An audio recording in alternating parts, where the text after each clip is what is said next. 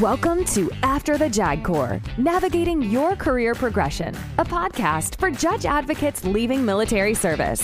After the JAG Corps assists officers transitioning from the military law practice by learning from individuals who have successfully embarked on new careers, providing insight on rewarding professional opportunities, job search strategies, resumes, the value of your military experience, and more. Now, here is your host, Tom Welsh. Our guest today on the podcast is Stu Belt. Stu retired from the Navy JAG Corps as a captain in 2014 after a very distinguished career in which he specialized in international operational law.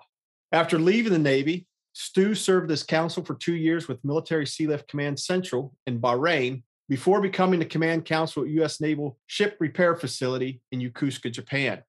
Stu now serves as the area counsel for Military Sealift Command Pacific in San Diego, California. Stu, thank you for coming on to the podcast to share your experience and offer your thoughts about career progression from the military to the civilian sector. Hey, thank you, Tom. It's real good to talk to you, and I sure appreciate it listening to the other people that you have interviewed, most of whom are friends and colleagues. So this is a great effort that you're doing, and glad to contribute. Stu, as I reviewed your LinkedIn profile in preparation for our conversation, two thoughts immediately came to mind. First, it's hard to believe that you've been out of the Navy almost eight years already. And second, is that although you left the Navy, it appears that no one has told you you no longer have to move around every two to three years. Since you've left, you have gone from Washington, D.C. to Manama, Bahrain to Yokosuka, to Japan, and now San Diego, California. What is up with that? Well, you know, it's interesting that you say that because when we got to San Diego, in summer of 2019. This was the first time I think in my career that I can't be forced to move in general, right? I mean, the Navy can always reassign this position, but in general, I'm not required to move anymore. Of course, while in uniform, you had to be worldwide assignable, right? But the OGC and the government has a policy that there's a five year limit overseas. So the reason I came back in 2019 was because I had been overseas for five years with OGC, and due to DoD policy, I needed to come back to CONUS. So that's why you saw those couple of moves, and now we're in San Diego, and the next move will be purely voluntary. So, Stu, let's go back to your last few years in uniform. When did you first start contemplating retirement? Yeah, that's a good question. You know, I actually went back and just sort of looked at emails just to sort of refresh my memory. I saw an email that I had sent to Admiral Walsh, a four star that I worked for at Pac Fleet, who was sort of a mentor. I retired in summer of 2014. I saw an email to him towards the end of 2013 where I told him I was making the decision to retire. And that decision had been made. The timing would depend on the job. So that was at about the 24 year mark where I made the decision. And I think it was just sort of a decision based on trying to balance the needs of my family. And I had three kids that were younger, and I knew that I was going to want to spend some more time with them as they entered into high school and things.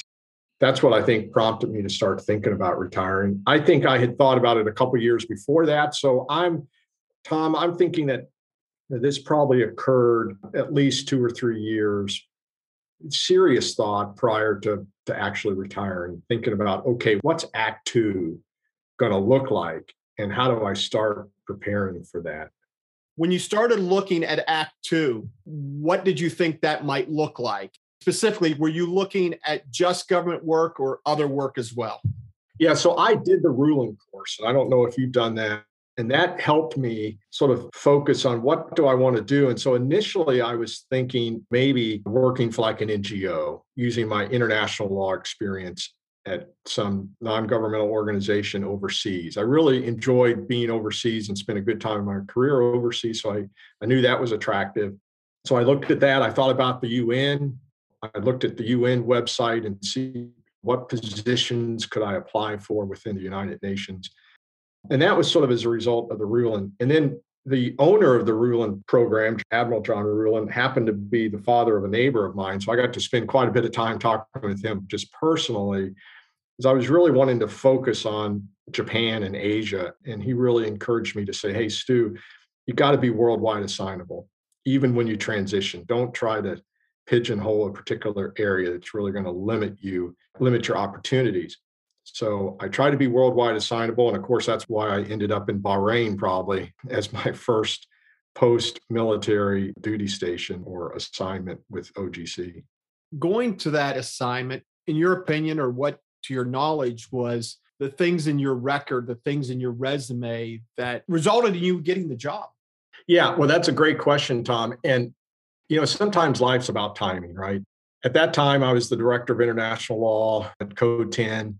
And MSC was having a challenge in CENT with time charters, US flag time charters being granted essentially diplomatic clearance and being recognized as a sovereign immune vessel.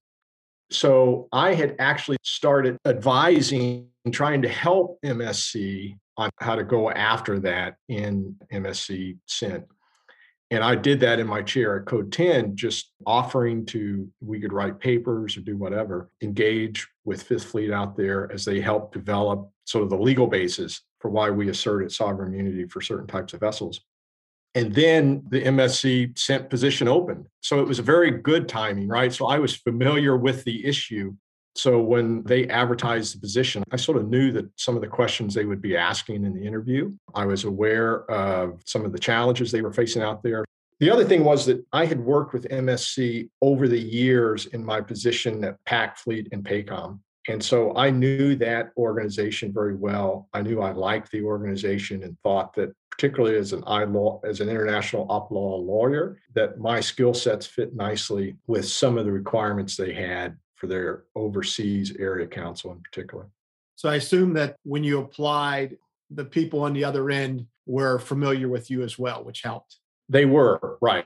The operational counsel there, the maritime counsel, guy named Bill Stores, like I say, I had worked with a long time because MSC was part of the DGAR Pol-Mil talks we would hold with the UK each year. And MSC was part of those talks. So I got to know Bill Stores. And then Gary Ressing was the counsel at the time. And I'd worked with Gary because of these sovereign immunity issues while I was at Code 10. So you're right. So when I applied there, they were aware of who I was and some of the work that I'd done. Back in the day, you didn't hear of many Navy JAGs going to OGC after they get out, but that's really not the case anymore, is it?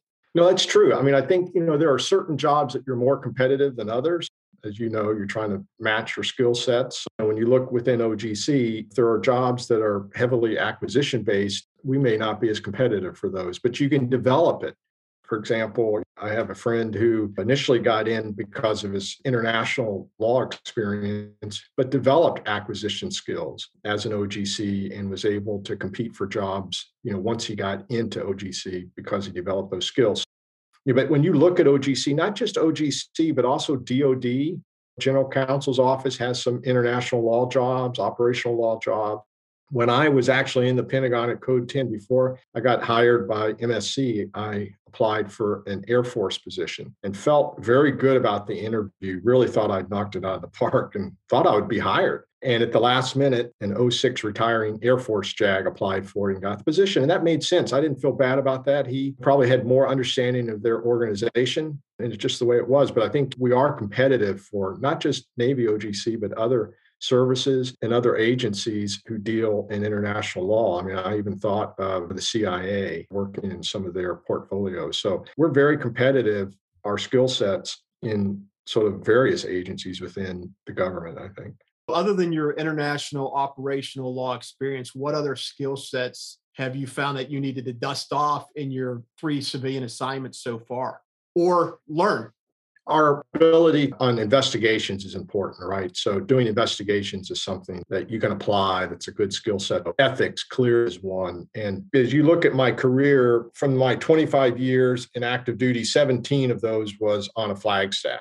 So, I did a lot of ethics. And so that was an area that I felt very comfortable in. Fiscal law, I always tried to develop that fiscal law background and experience. And when I was at the COCOM level, particularly, I dealt a lot with fiscal law. So that was something that was marketable to OGC. So fiscal law, the ethics, investigations, obviously the international law. And then I think just the leadership piece. Even since I've been within OGC, they still look back at my military experience and give me credit for the leadership piece that I was able to do for the seven or eight years as a Navy captain. So let's talk about that leadership piece because, from my own perspective, you don't necessarily appreciate that as you're sitting on this side of the fence because everyone seems to have a type A personality. If you don't have the type A personality, you're usually not around at this 25, 30 year mark. We have people that see a job and do it because it needs to get done. We just assume that everybody is that way and I've heard more than one person say, hey, it's the leadership on the outside that we really bring to the table. So, how so? They appreciate maturity that you've excelled in maybe some difficult positions, that you've managed a group of people and have been successful in that. Some of the management requirements are different, but essentially they're the same, right? I mean, you're required to write performance reviews. You're required to focus and correct deficiencies if they're there you're expected to get and develop them professionally. That's one of your requirements, right? So you do that. And then you try to get the most out of your team so that you have a productive team. Those kind of themes that, you know, translate from active duty to being a GS government civilian. Have you ventured much into the contracting acquisition side now, or is that still something that you able to keep an arm's length? I am not an expert in that at all. I did apply for a pretty senior position. When I was coming back from Japan, I was applying for various positions. I feel very fortunate that MSC Pacific opened up. But while I was in that process, I did compete for some acquisition positions, leadership positions. And I think the reason I progressed in those interviews was more based on my leadership than my acquisition skills. But it's a good area to practice. And it's one that JAGs would do well in again, it's it would be hard to come out as a 06 and go to a GS 15 position in acquisitions if you haven't done it. But it's something that you could develop. And I did do some at SRF because we were doing acquisitions, but we didn't have the warrant there. The warrant was at FISC. And so I didn't have to give actual advice on the bottom line contract, but I was advising on it, the client there at SRF. Have you seen a fair amount of opportunities for overseas postings for people coming out of the service? Yeah, I think that's one where, as I was describing myself early on, those were the some of the things I was highlighting was my international law experience and my overseas experience. And I think that's something that if you have it, it makes you marketable. So at JAG, probably one of the positions, and I think you and I have talked about this in the past, Tom, for like a CNIC position, right? If you wanted to apply as a region counsel overseas, whether that's Japan or Bahrain or Naples, you're competitive for that. Now, that job may require you to develop some civilian personnel law experience, and there may be a little bit of acquisition, but really the things that you know as an SJA and as Navy JAG, a lot of that will translate. A OGC, someone who's done it for 20 or 30 years, may be more competitive for you on the skill sets, but maybe you bring that overseas experience, and that's the thing that tips the scale in your favor. So I, I do think it's something that's helpful, shows that you can adjust, thrive in that environment. When you came out and were applying for the job, were you able to convey adequately your ability to learn new areas of the law? Because you've spent a JAG Corps career going from one specialty to another or one job to another that you really didn't have the expertise in, but people had confidence in you to say, Stu Belt is the guy that can do this. And now, you know, I've heard someone say, you can learn any law it's the ability to think through it that's important. So how did you convey that when you were coming out?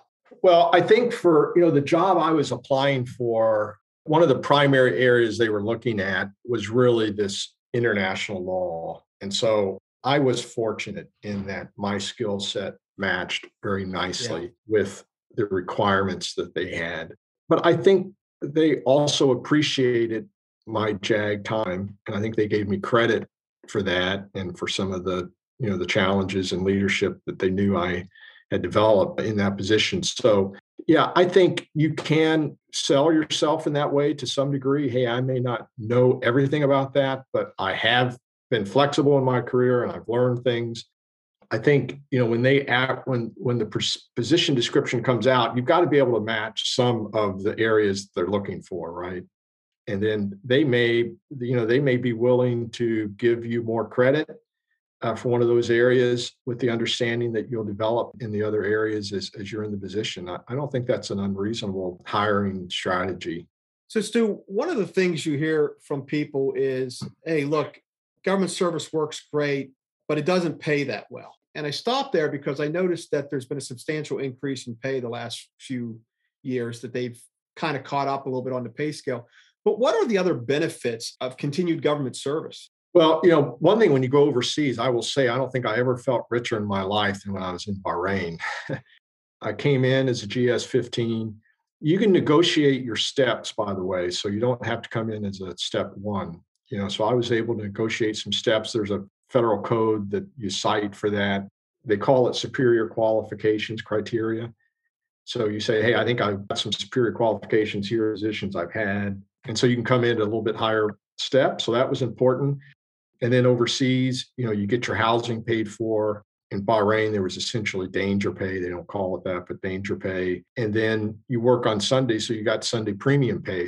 I felt that I was remunerated very well in Bahrain, and really the same thing in Japan because I got the overseas housing allowance, right? That was really important. But no, I think the pay is competitive, particularly when, as an 06, you know, you would generally be hired in as a GS 15 or a 14. And if you get the right step and then you have your retirement pay, I think you're going to definitely have more disposable income than when you're on active duty. And that's really sort of where I want it to be, right?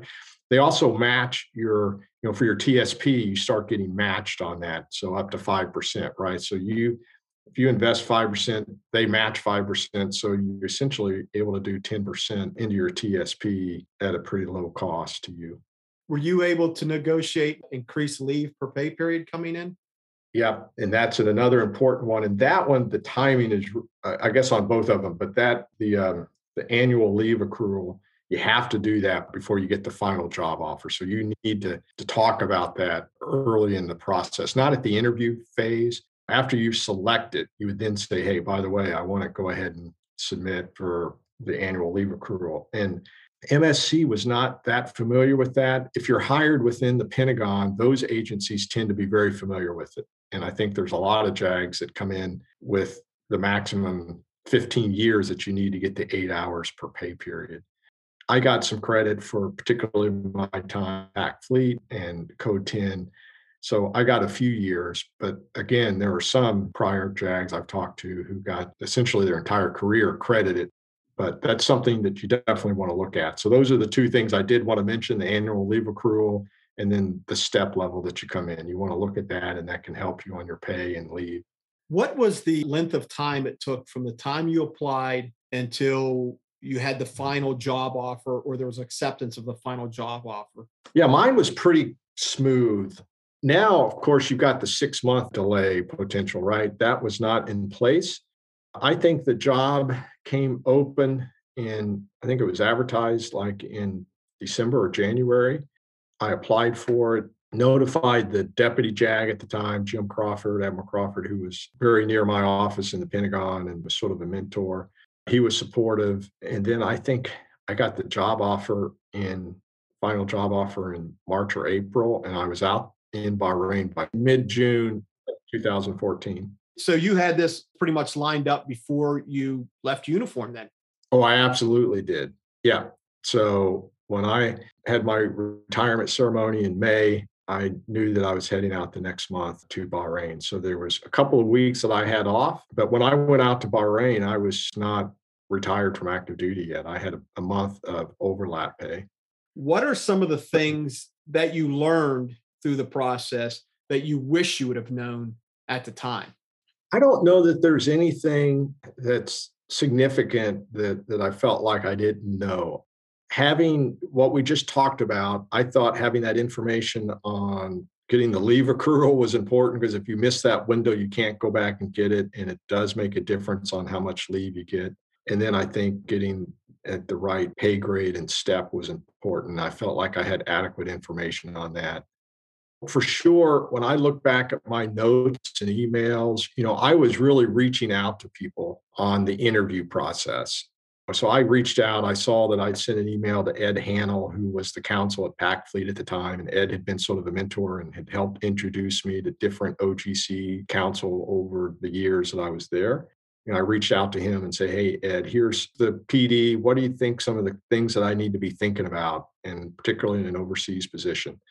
I sent that out to several people to you know get their responses. So I think that was important. That interview process of trying to focus on what questions you think you're going to be asked and what skill sets you need to be able to talk about. And so as you identified how you can sort of explain away maybe some gaps that you have in what they're looking for. But that was real important, I think, developing. And even when I was coming from Japan back to CONUS this time, uh, when I would apply for a job, I usually spent about 20 to 30 hours preparing for the interview. And that included you know obviously studying the organization and knowing who their leadership was and then trying to research some of the issues i know that they dealt with. And i might ask people in that organization what's the top issues you're dealing with? And then i would do some of my own research into that area into that law area so that i could talk about it in the interview process so like i say usually about 20 to 30 hours of prep time for the one hour interview is there any particular advice that you would offer people coming out. This has been very informative. But if you had to give them one or two nuggets of advice, what would it be? Well, when I look back at the jobs I've been hired in, as you indicated, hiring authorities, I knew all of the hiring authorities. So when I was hired in Bahrain, I knew them. In Japan, Ed Hanna was the one. So I had worked with Ed before. He was familiar with my body of work. And same when I came back to MSC. When you talk about networking, it really is important to, and you're not, as your prior people have said, it's not like you're developing friendships and relationships in the sense of, hey, what can I get out of it? How is this going to help me get a job? You know, just sort of a genuine interest and trying to explore and understand other jobs in the Navy and other commands and what they do.